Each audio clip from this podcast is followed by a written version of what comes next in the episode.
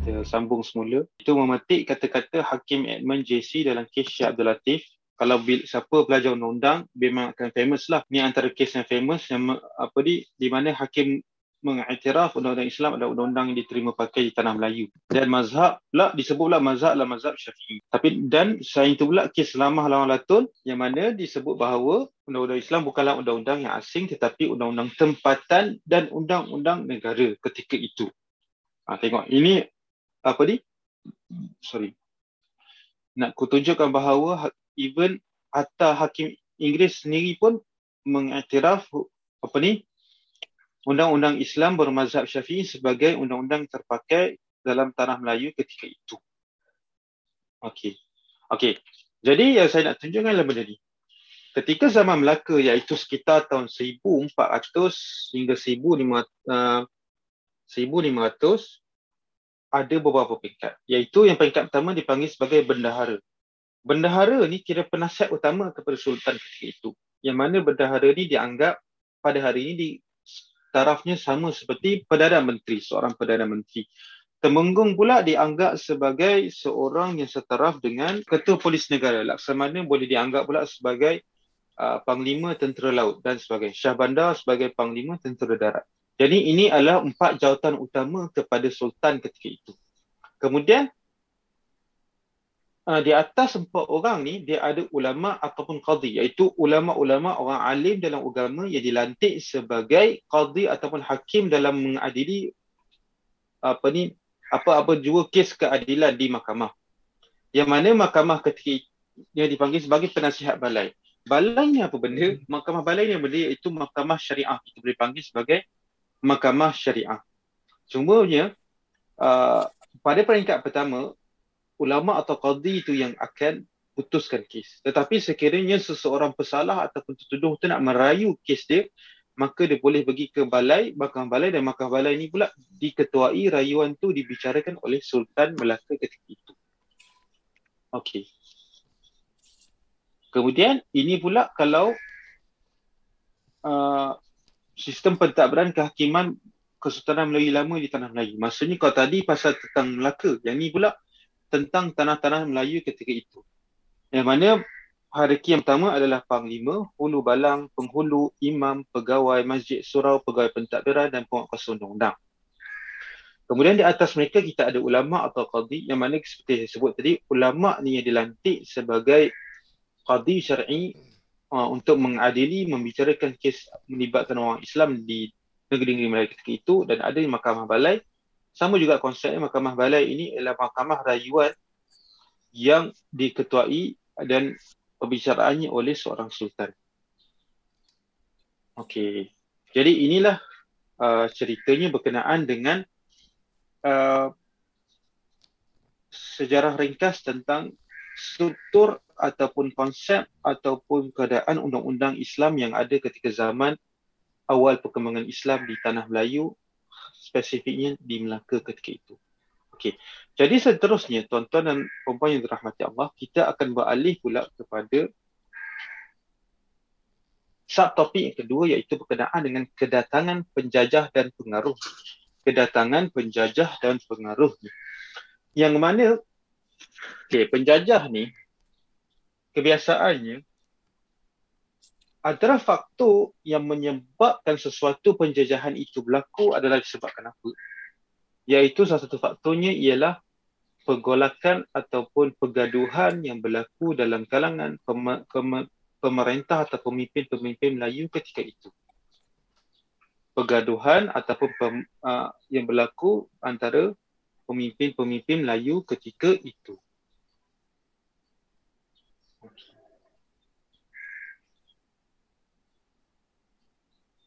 Okey, jadi yang mana kalau kita masih ingat lagi sejarah dulu-dulu yang mana kemasukan awal British di tanah Melayu berlaku ketika zaman bila? Ketika zaman Perak. Zaman Perak. Yang mana direkodkan bahawa pada 20 Januari 1874 berlakunya temeterainya Perjanjian Pangkor yang mana perjanjian Pangkor ni terbenterai di atas sebuah kapal di Pulau Pangkor, Perak waktu tu. Sebab apa? Sewaktu itu berlakunya perebutan takhta antara uh, pewaris takhta Perak dengan salah seorang lagi, kerabat yang seorang lagi. Iaitu tak silap saya, uh, putera Yusuf dan putera Abdullah. Tetapi yang diangkat akhirnya adalah putera Abdullah yang jadi Sultan Abdullah ketika itu. Kemudian putera Yusuf ini dia tidak berpuas hati. Dia tak puas hati, dia kata itu hak dia.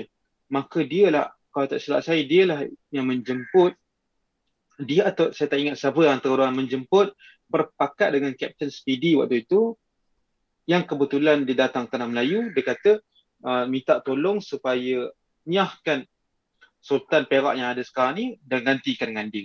Maka ketika itu Sultan Abdullah tu pun telah dibuang negeri ke Pulau Cyclist dan sebagainya. Maka di situlah tarikh keramat bermula je penjajahan ataupun campur tangan rasmi uh, penjajah British dalam pemerintahan Melayu di tanah Melayu ketika itu. Okey. Maka ini yang berlaku ketika itu. Disebabkan perebutan takhta yang berlaku antara raja-raja sultan-sultan ketika itu, itulah yang membuka peluang dan buka pintu kepada penjajah untuk menyusup masuk. Maka ini yang berlaku. Dan benda penjajah ni dia tidak dia tidak apa ni kita panggil dia tidak datang dalam keadaan yang terus perang. Dia tak datang terus perang macam tu je. Dia biasanya ada sequence dia, dia ada kronologi dia. Yang mana biasanya akan berlaku dengan pergaduhan tahta akan berlaku kelemahan pentadbiran dan sebagainya. Dan akhirnya pihak yang lemah atau pihak yang nak menang tu dia jemput orang luar untuk campur tangan ini yang berlaku ketika itu jadi kita tengok kat sini sejarahnya ialah pada masa sama, Sultan Perak pula dia bersetuju untuk menerima apa ni seorang residen British sebagai penasihat kecuali berkaitan ada istiadat Melayu. Okey. Jadi ini yang berlaku ketika itu. Ini antara antara punca yang menyebabkan kenapa uh, undang-undang British itu boleh terpakai. Okey. Mungkin ada yang tertanya-tanya. Apakah apa ni peristiwa pertama ataupun uh, kronologi pertama yang menyebabkan British boleh masuk ke dalam boleh mengimplementasi ataupun melaksanakan undang-undang uh, Inggeris itu di tanah Melayu. Allah Alam, mengikut catatan sejarah, antara negeri yang terawal yang disebut menerima uh, menerima menerima apa ni uh, undang-undang Inggeris ni ialah negeri Pulau Pinang. Yang mana kita tahu bahawa Pulau Pinang pada asalnya telah dijajah ataupun ditakluk oleh Captain Francis Light. Yang mana itu pun secara licik. Yang mana pada asalnya berlaku perjanjian antara Francis Light dengan Sultan Kedah, Sultan Kedah ketika itu yang mana Sultan Kedah meminta pertolongan Francis Light untuk hantar bantuan ketenteraan kepada Kedah dalam menghadapi serangan Malaysia. Ini biasalah orang putih ni dia licik, maka dia dia janji macam-macam, akhirnya tak tunaikan dan akhirnya waktu itu Sultan Kedah dia telah serah dulu Pulau Pinang kepada Francis Light. Maka itulah sejarah secara ringkasnya. Tapi yang saya nak cerita nak sini ialah berkenaan dengan bahawa Francis Light ni dia apabila dia dia datang ke Pulau Pinang tu dia bukan datang dia bawa dia just nak tanah tu kosong-kosong saja. Dia bukan setakat datang cakap okey kita nak duduk suka-suka nak buat rumah buat homestay. Tak dia bukan macam tu. Orang putih bukan macam tu. Dia ada matlamat dia yang mana kita tahu bahawa ada 3 G iaitu gold gospel and glory. Dan antara yang dia buat ialah yang pertama sekali dia buat dia datang ke Pulau Pinang ketika itu dia kata bahawa oh Pulau Pinang ini adalah kampung yang kosong pulau yang kosong yang tidak ada penduduknya Dah lah datang-datang ke tempat orang terus claim kata ini tempat baru, tak ada orang duduk kat situ. Sedangkan tidak jauh daripada kawasan dia mendarat ketika itu, adanya sebuah perkampungan Melayu. Perkampungan nelayan yang duduk singgah kat situ. Bahkan bukan perkampungan uh, setakat perkampungan singgah saja, bahkan ada penempatan kat situ. Berdasarkan sebuah nota. Jadi Francis Light ni, dia pun buatlah kepala dia, dia buat suka hati dia je, dia datang, dah lah dia datang, dia ambil claim tanah-tanah dia, Kemudian dia install pula ataupun dia implement pula ataupun dia laksanakan pula satu undang-undang British yang pertama yang dilaksanakan di tanah Melayu ketika itu yang dikenali sebagai piagam keadilan. piagam keadilan. Ha, iaitu yang dibuat pada tahun 1807. 1807. Tetapi ada apa ni ada perselisihan pendapat lah. Ada yang kata bukan bukan bukan di Pulau Pinang ada yang kata di Melaka di Singapura. Tapi ini apa yang saya ingat bahawa antara undang-undang yang terawal yang dibuat masuk adalah di Pulau Pinang melalui Piagam Keadilan pada tahun 1807 kemudian akhir waktu tu sekadar ni lah apa ni baru peringkat permulaan. Baru nak masuk hakim-hakim Inggeris untuk ni.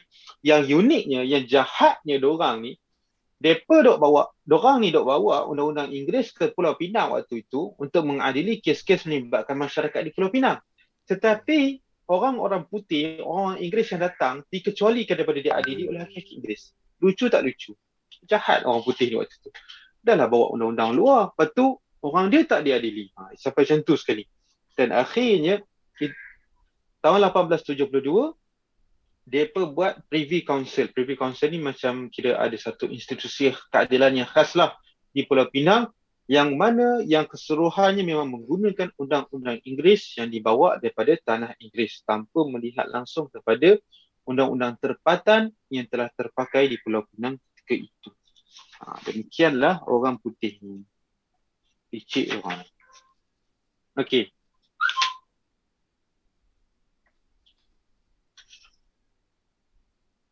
Kemudian sama juga dengan ini.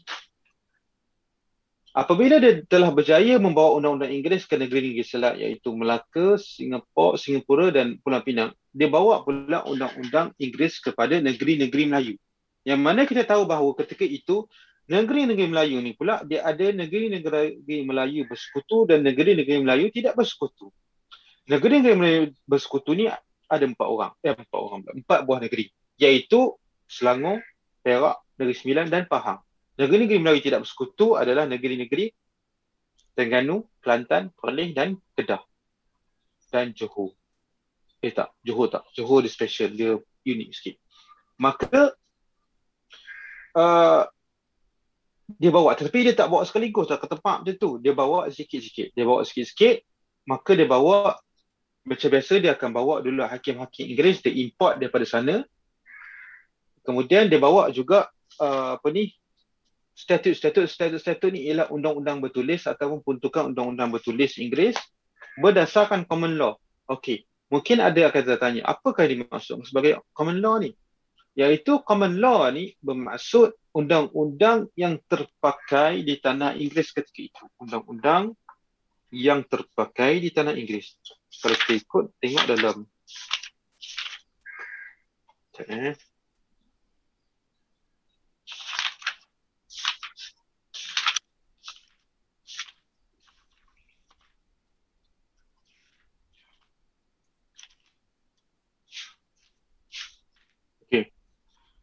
Common law bermaksud undang-undang yang ditakbirkan di England dan undang-undang yang ditakbirkan di England termasuk statut. Maksudnya macam ni. Ada dua jenis undang-undang common law ni. Sama ada undang-undang itu adalah undang-undang berdasarkan keputusan hakim yang mengadili sesuatu kes berdasarkan budaya setempat masyarakat di England ketika itu dan peruntukan undang-undang yang ada. Itu masuk common law. Maksudnya undang-undang setempat tetapi di Inggeris. Uh, jadi memang pelik lah. Dah lah datang dua orang, bawa pula undang-undang dia, bawa mai ke tempat kita. So inilah perangai orang putih. Jadi dia buat macam ni. Dia buat jadi, lepas tu dia bukan bawa setakat common law, statute, dia bawa lagi satu undang-undang, dia panggil undang-undang equity. Saya tak sure undang-undang equity ni tentang apa, nanti saya kena check balik. Okay. Dan prosesnya bukan mengam, uh, apa ni, bukan setakat dia mengambil proses yang singkat, dia seperti biasa orang putih ni, dia buat kerja sistematik dan berperingkat-peringkat. Satu-satu. Jadi peringkat yang pertama dia buat adalah macam mana? Dia mulakan dengan enactment Undang-Undang Sivil tahun 1937 yang mana enactment Undang-Undang Sivil ini dikuatkuasakan di negeri-negeri Melayu bersekutu ketika itu. Di negeri-negeri Melayu bersekutu ketika itu. Tahun 1937 dah dia buat kat negeri-negeri Melayu ini, dia beralih pula kepada negeri-negeri Melayu tidak bersekutu. okey mungkin akan ada yang akan tanya kenapa nak uh, apa ni nak buat sikit-sikit kenapa tak buat sekaligus? Okey sebab ketika itu kalau siapa yang baca sejarah masih ingat sejarah tahu waktu itu sekolah-sekolah dulu waktu kita muda-muda dulu yang mana negeri-negeri sekutu ni adalah negeri-negeri Melayu secara umumnya menerima uh, kehadiran seorang residen residen ni kira macam menteri besar lah kita kata ada kepala besar uh, kepala besar ada kuasa besar dia ada kuasa besar so dia boleh menasihati raja dalam semua benda kecuali dua iaitu hal ehwal agama dan adat istiadat Melayu. Ha, itu kuasa residen. Negeri-negeri Melayu tidak bersekutu ni pula, uh, dia uh, dia tidak menerima residen tetapi dia menerima seorang wakil penasihat kepada sultan. Ah, ha, itu pula. Ha, jadi ini bezanya antara negeri-negeri Melayu sultan. Jadi pak itu apa ni kita, kita kita boleh kata uh, apa ni negeri-negeri Melayu bersekutu ni dia mendapat kemasukan undang-undang sivil itu lebih cepat berbanding negeri-negeri Melayu tidak bersekutu.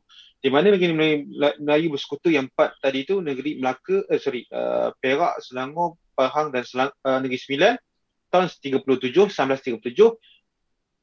Kelantan, Terengganu, Kedah, Perlis tahun 51.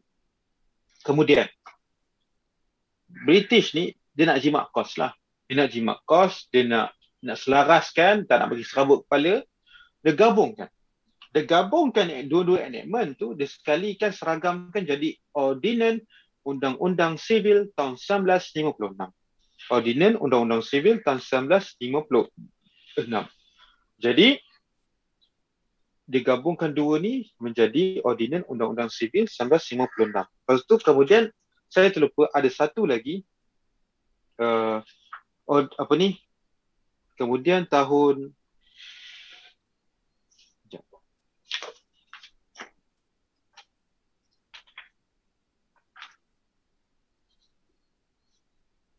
Kemudian selepas merdeka ada lagi dipanggil satu lagi uh, ordinan undang-undang atau akta undang-undang sivil 1970 uh, 70 60 dengan 70 apa eh saya tak ingat ada dua kali lagi yang mana dia gantikan undang-undang sivil yang ada dan dimasukkan sekali dengan Sabah Sarawak sebagainya. Jadi walaupun setelah merdeka undang-undang sivil tinggalan British itu tetap menjadi undang-undang rasmi yang terpakai di negara Malaysia sampai ke hari ini. Okey. Selain daripada orang putih ini, dia selain daripada undang-undang tiga undang-undang tadi iaitu common law, statute dan undang-undang equity, dia bawa masuk juga hakim-hakim Inggeris dulu. Sebab tu zaman sebelum mereka tu kita akan dapati banyak laporan-laporan kes daripada hakim-hakim Inggeris. Antara Syekh Ismail Bucks tadi, uh, Ramah Lawan Latun dan sebagainya. Banyak lagi. Nanti kita akan tengok, saya akan kongsi lagi beberapa contoh kes-kes lain yang famous yang diputuskan oleh seorang hakim berbangsa Inggeris yang bermazhab Inggeris, yang kulit Inggeris, yang agamanya Inggeris tetapi tertuduh-tertuduh adalah seorang Muslim. Okey.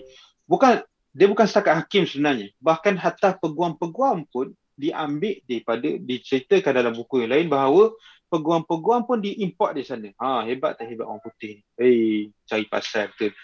Dan hakim-hakim ni pula, dia bukan, dia tidak diberi kebebasan untuk, uh, kita panggil macam mana, memutarkan satu kes berdasarkan uh, berdasarkan undang-undang tempatan walaupun ada setengah hakim hakim dia langgar aje dia buat je. Tak apalah. Okey undang-undang Inggeris ada. Kita try tengok undang-undang tempatan kod mana ada. Sebab pun dia ada ihsan dia sikit. So dia tengok. Ha, sebab tu kita tengok ada sebahagian hakim-hakim Inggeris dia mengiktiraf undang-undang Islam tu. Tapi masalahnya kadang-kadang mungkin yang timbul ialah tidak adanya laporan kes yang bertulis, tidak adanya statut ataupun undang-undang bertulis yang jelas dalam berkaitan dengan undang-undang Islam. Jadi itu dia jadi susah.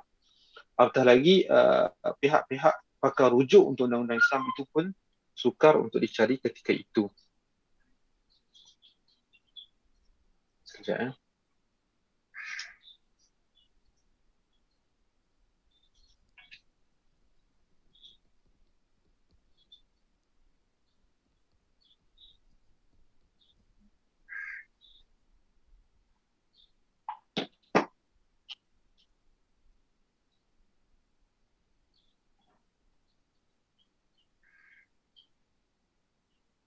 Okey.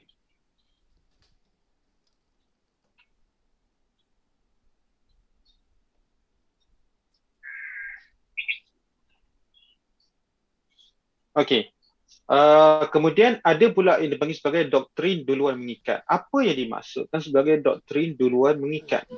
Okey, doktrin duluan mengikat ni adalah ber, yang ber, membuat erti sesuatu keputusan hakim di mahkamah lebih tinggi akan mengikat sesuatu keputusan hakim-hakim di mahkamah bawahan atau di mahkamah lebih rendah. Misalnya, apabila sesuatu kes diputuskan di mahkamah tinggi sivil misalnya, maka keputusan itu akan mengikat keputusan kes yang diputuskan di hakim mahkamah magistrat atau session. Ataupun sekiranya kes itu diputuskan di mahkamah rayuan sivil misalnya, maka keputusan kes itu akan mengikat uh, keputus apa ni keputusan kes di mahkamah tinggi dan apabila kes dibawa ke mahkamah persekutuan, maka kes itu akan mengikat uh, keputusan kes hakim di mahkamah rayuan Okey. Jadi itu yang dimasukkan doktrin Dewan mengikat. Ah dahsyat orang putih ni. Dahlah dia suruh guna undang-undang dia dan ikat pula hakim-hakim ni daripada uh, apa ni memutuskan sesuatu keputus perbicaraan berdasarkan kebijaksanaan masing-masing. Dia bukanlah bermaksud doktrin ni lang, apa ni doktrin dari satu sudut ada kebaikannya iaitu dari sudut keseragaman uh, keputusan ataupun keseragaman sesuatu keputusan penghakiman.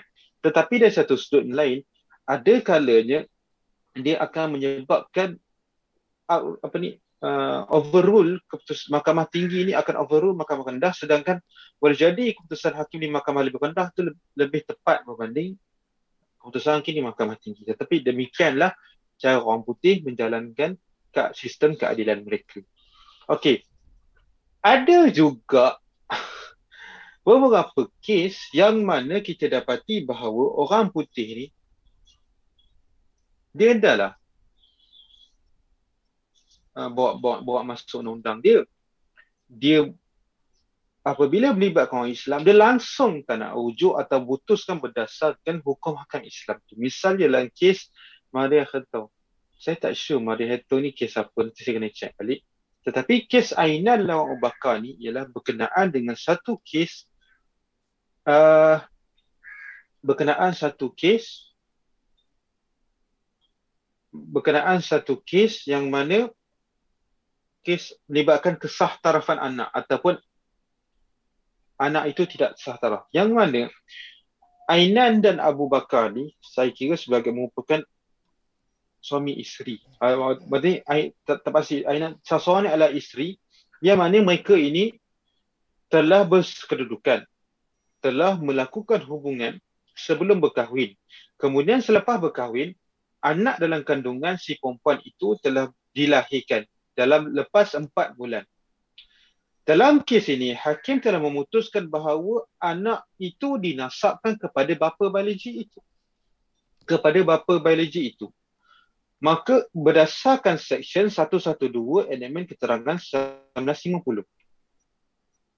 Saya tak sure apakah perincian berkenaan dengan Seksyen 112 Elemen Keterangan ini. Boleh jadi yang dimaksudkan ialah sekiranya seseorang bapa itu mengakui bahawa anak itu adalah anak dia, maka dia boleh nasab kepada bapa dia. Allah lah, mungkin itulah dari sudut uh, pengundangan sivil. Nak kena cek balik nanti, insyaAllah. Maka, kalau kita mengulas dari sudut perspektif hukum syarak, seseorang anak tak sah taraf yang kita nak nasabkan kepada bapa biologi dia mestilah lahir enam bulan selepas perkahwinan. Maksudnya apa? Minimum tempoh ke, ke, apa ni? minimum tempoh hamil seseorang ibu adalah enam bulan maka bagaimana boleh diputuskan seorang anak yang lahir selepas empat bulan sebagai anak yang taraf? Ah, kalau ikut hukum syarak lah. Tetapi biasalah orang putih dia ikut kepala dia lah. Ikut kepala dia, ikut undang-undang dia. Maka kat sini, diputuskan bahawa anak ni anak sah taraf. Sedangkan dari sudut hukum Islam, benda penghakiman ini adalah totally wrong. Benda ni adalah bersalahan, bercanggahan dengan hukum syarak kita. Itu. Tetapi biasalah ini adalah kes yang berlaku daripada zaman penjajahan tak silap saya sebelum mereka maka sebab itulah tahun 1950 kita mereka 57 maka itulah yang berlaku. Okey. Selain itu juga antara kesan penjajahan yang ada pada hari ini adalah berlakunya dual legal system. Ha, apa dia dual legal system tu? Dual legal system ni kita sebut sebagai sistem per, uh, sistem dua sistem kehakiman yang berbeza. Sorry, dua sistem perundangan ataupun perhak dan kehakiman yang berbeza. Maksudnya apa? Kita ada sistem mahkamah sivil, kita ada sistem mahkamah syariah. Okey. Maksudnya macam mana? Maksudnya secara umumnya, mahkamah sivil ini diletakkan di bawah bidang kuasa persekutuan. Mahkamah syariah diletakkan di bawah bidang kuasa negeri.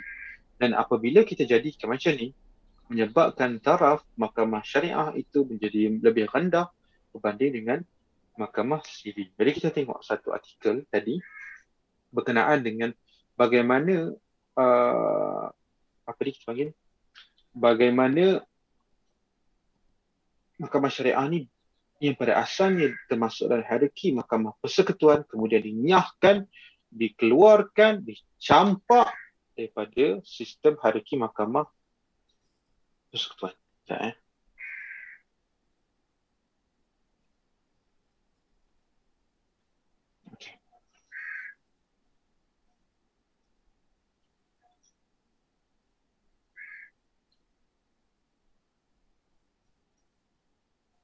Okey, ni dia. Untuk pengetahuan tuan-tuan dan puan-puan yang dirahmati Allah sekalian, sebelum tahun 1948, kita tidak ada satu ordinan ataupun undang-undang sivil yang seragam untuk satu tanah Melayu. Maka pada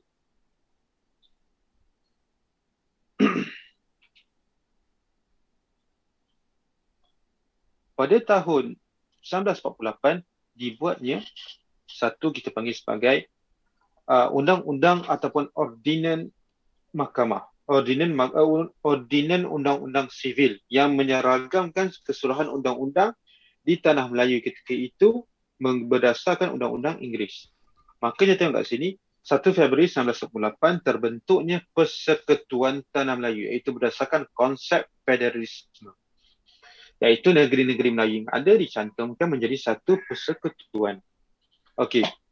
Kemudian ditubuhkan juga court ordinance iaitu uh, ordinan mahkamah dan ketika ini mahkamah syariah dimasukkan sebahagian daripada struktur atau hierarki mahkamah persekutuan. Maksudnya mahkamah syariah adalah sebahagian daripada struktur mahkamah persekutuan di peringkat federal. Mas. Maka tetapi tetapi mahkamah syariah dia sudah hierarki dia yang paling bawah sekali bahkan lebih rendah daripada mahkamah penghulu eh sorry um, bukan uh, dia sama level dengan mahkamah penghulu lebih rendah daripada mahkamah magistrat kelas kedua jadi kita tengok kat sini. Okey, ini adalah struktur mahkamah di tanah Melayu sebelum tahun 1948. Mahkamah Qadhi. Dulu mahkamah syariah Dulu mahkamah syariah di Malaysia dikenali sebagai mahkamah Qadhi. Kemudian dia yang paling bawah sekali di sudut hierarki mahkamah persekutuan. Kemudian diikuti pula oleh mahkamah magistrat kelas yang kedua. Diikuti oleh mahkamah magistrat kelas yang pertama dan kemudian mahkamah agung. Ketika ini tidak ada lagi mahkamah tinggi maupun mahkamah rayuan. Dia hanya ada mahkamah magistrat atau mahkamah direct pada mahkamah agung. Ini zaman British. Zaman British. Okay. Kemudian selepas berkuat kuasanya ordinan Undang-Undang Sivil 1948 maka beginilah jadi. Oh, mana Mahkamah Syariah pergi? Mahkamah Syariah telah dinyahkan, telah dicampak keluar daripada hierarki struktur mahkamah uh, persekutuan di Tanah Melayu tahun 1948. Dia terus start dengan Mahkamah Penghulu, Mahkamah Magistrat, Mahkamah Session dan Mahkamah Agung. Ha. Nampak macam bagus sebab seolah-olah macam dia nak bagi lebih kuasa kepada sultan-sultan ataupun institusi di Raja Melayu sedikit kuasa. Sebab sebelum ni mungkin dia hanya jaga bahagian hal Islam seperti jaga uh, majlis agama dan ada adat saja. Tetapi bila dia tapi dia okay, ambil lah balik mahkamah syariah British tak nak. So it bermula dari situlah bermulanya episod suka duka, episod duka lara institusi mahkamah syariah Malaysia okey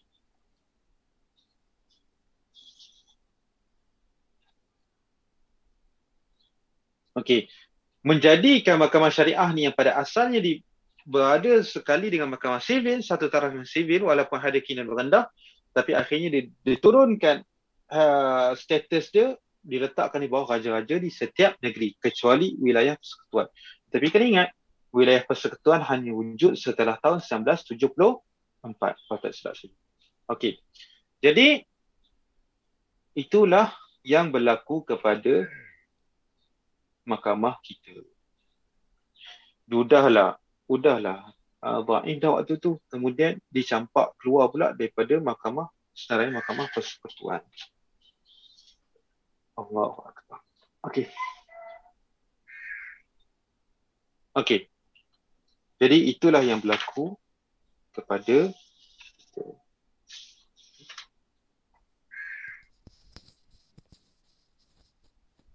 Oh, okay.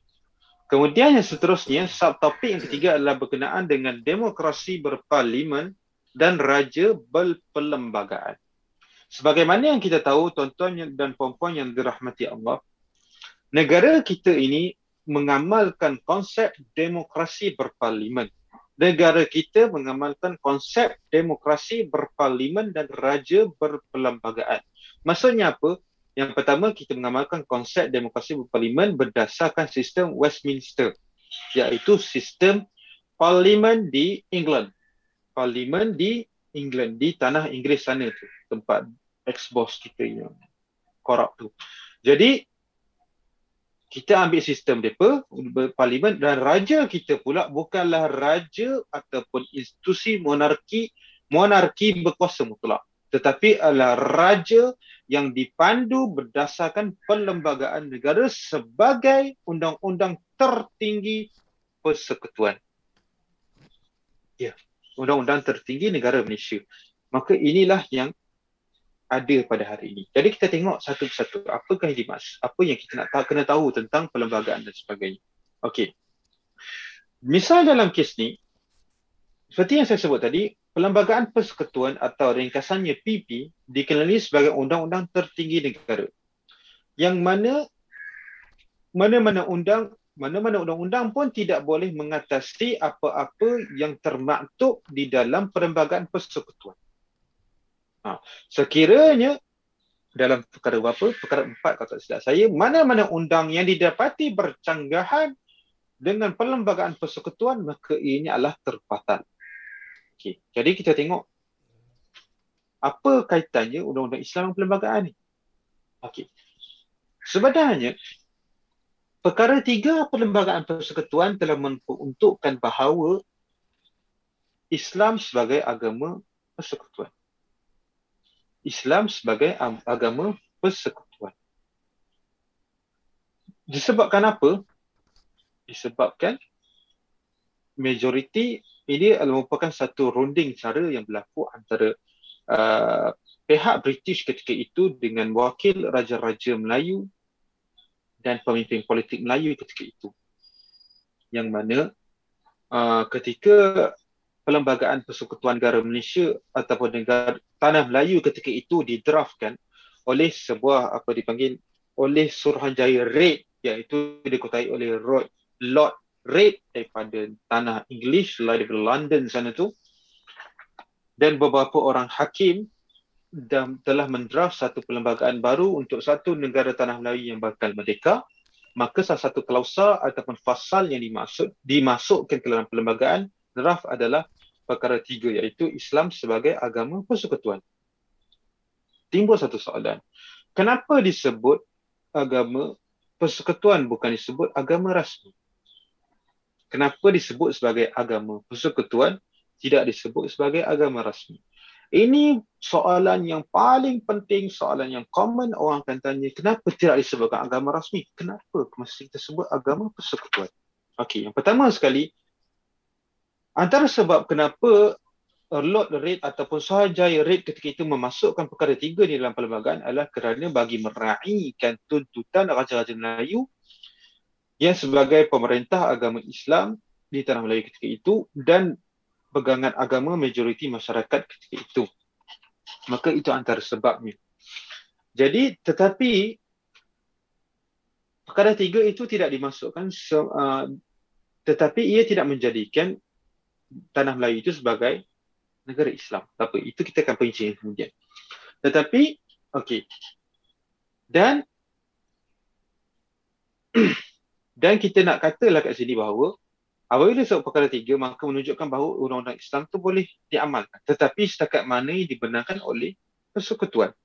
Iaitu apakah hak dia, apakah hak bidang kuasa atau kuasa yang diperuntukkan oleh persekutuan untuk mengamalkan Islam itu dalam undang-undang kita boleh rujuk kepada jadual yang ke-9 senarai 2 iaitu perlembagaan persekutuan. Yang mana jadual ke-9 senarai kedua ini memperuntukkan berkenaan dengan senarai bidang kuasa negeri. Dan antara senarai bidang kuasa negeri adalah menggubal undang-undang yang berkaitan dengan yang berkaitan dengan hal ehwal agama Islam termasuklah menggubal, meluluskan, mewartakan undang-undang yang berkaitan dengan Islam itu sendiri. Tetapi malangnya tuan-tuan dan puan-puan yang dirahmati Allah sekalian, undang-undang Islam yang diperuntukkan adalah dalam skop yang sangat sempit. Yang mana hanyalah sekitar atau seputar undang-undang peribadi yang menyentuh berkenaan pernikahan, perceraian, pertunangan, wakaf, wasiat, uh, undang-undang kesalahan matrimoni, kesalahan jenayah, ta'zid dan sebagainya. Ia tidak menyuruh pun. Bahkan undang-undang yang ada itu sangat sempit. Nanti kita akan perinci. Kita akan tengok perincian. Dan itulah kesan penjajahan yang berlaku hatta sehingga hari ini sekalipun. Okey. Itu yang pertama yang kita perlu tahu bahawa apakah fungsi perlembagaan persekutuan itu dan apakah yang perlembagaan persekutuan menunjukkan kepada agama Islam di Malaysia ini. Yang kedua pula adalah berkenaan dengan peranan yang di Pertuan Agong dan Raja-Raja Melayu sebagai ketua agama Islam. Okey, yang pertama sekali kita tahu bahawa peranan yang di Pertuan Agong hanyalah sebagai ketua agama Islam bagi negeri dan negeri-negeri yang tidak beraja. Maksudnya apa? Maksudnya kita akan sambung selepas ini sebentar lagi.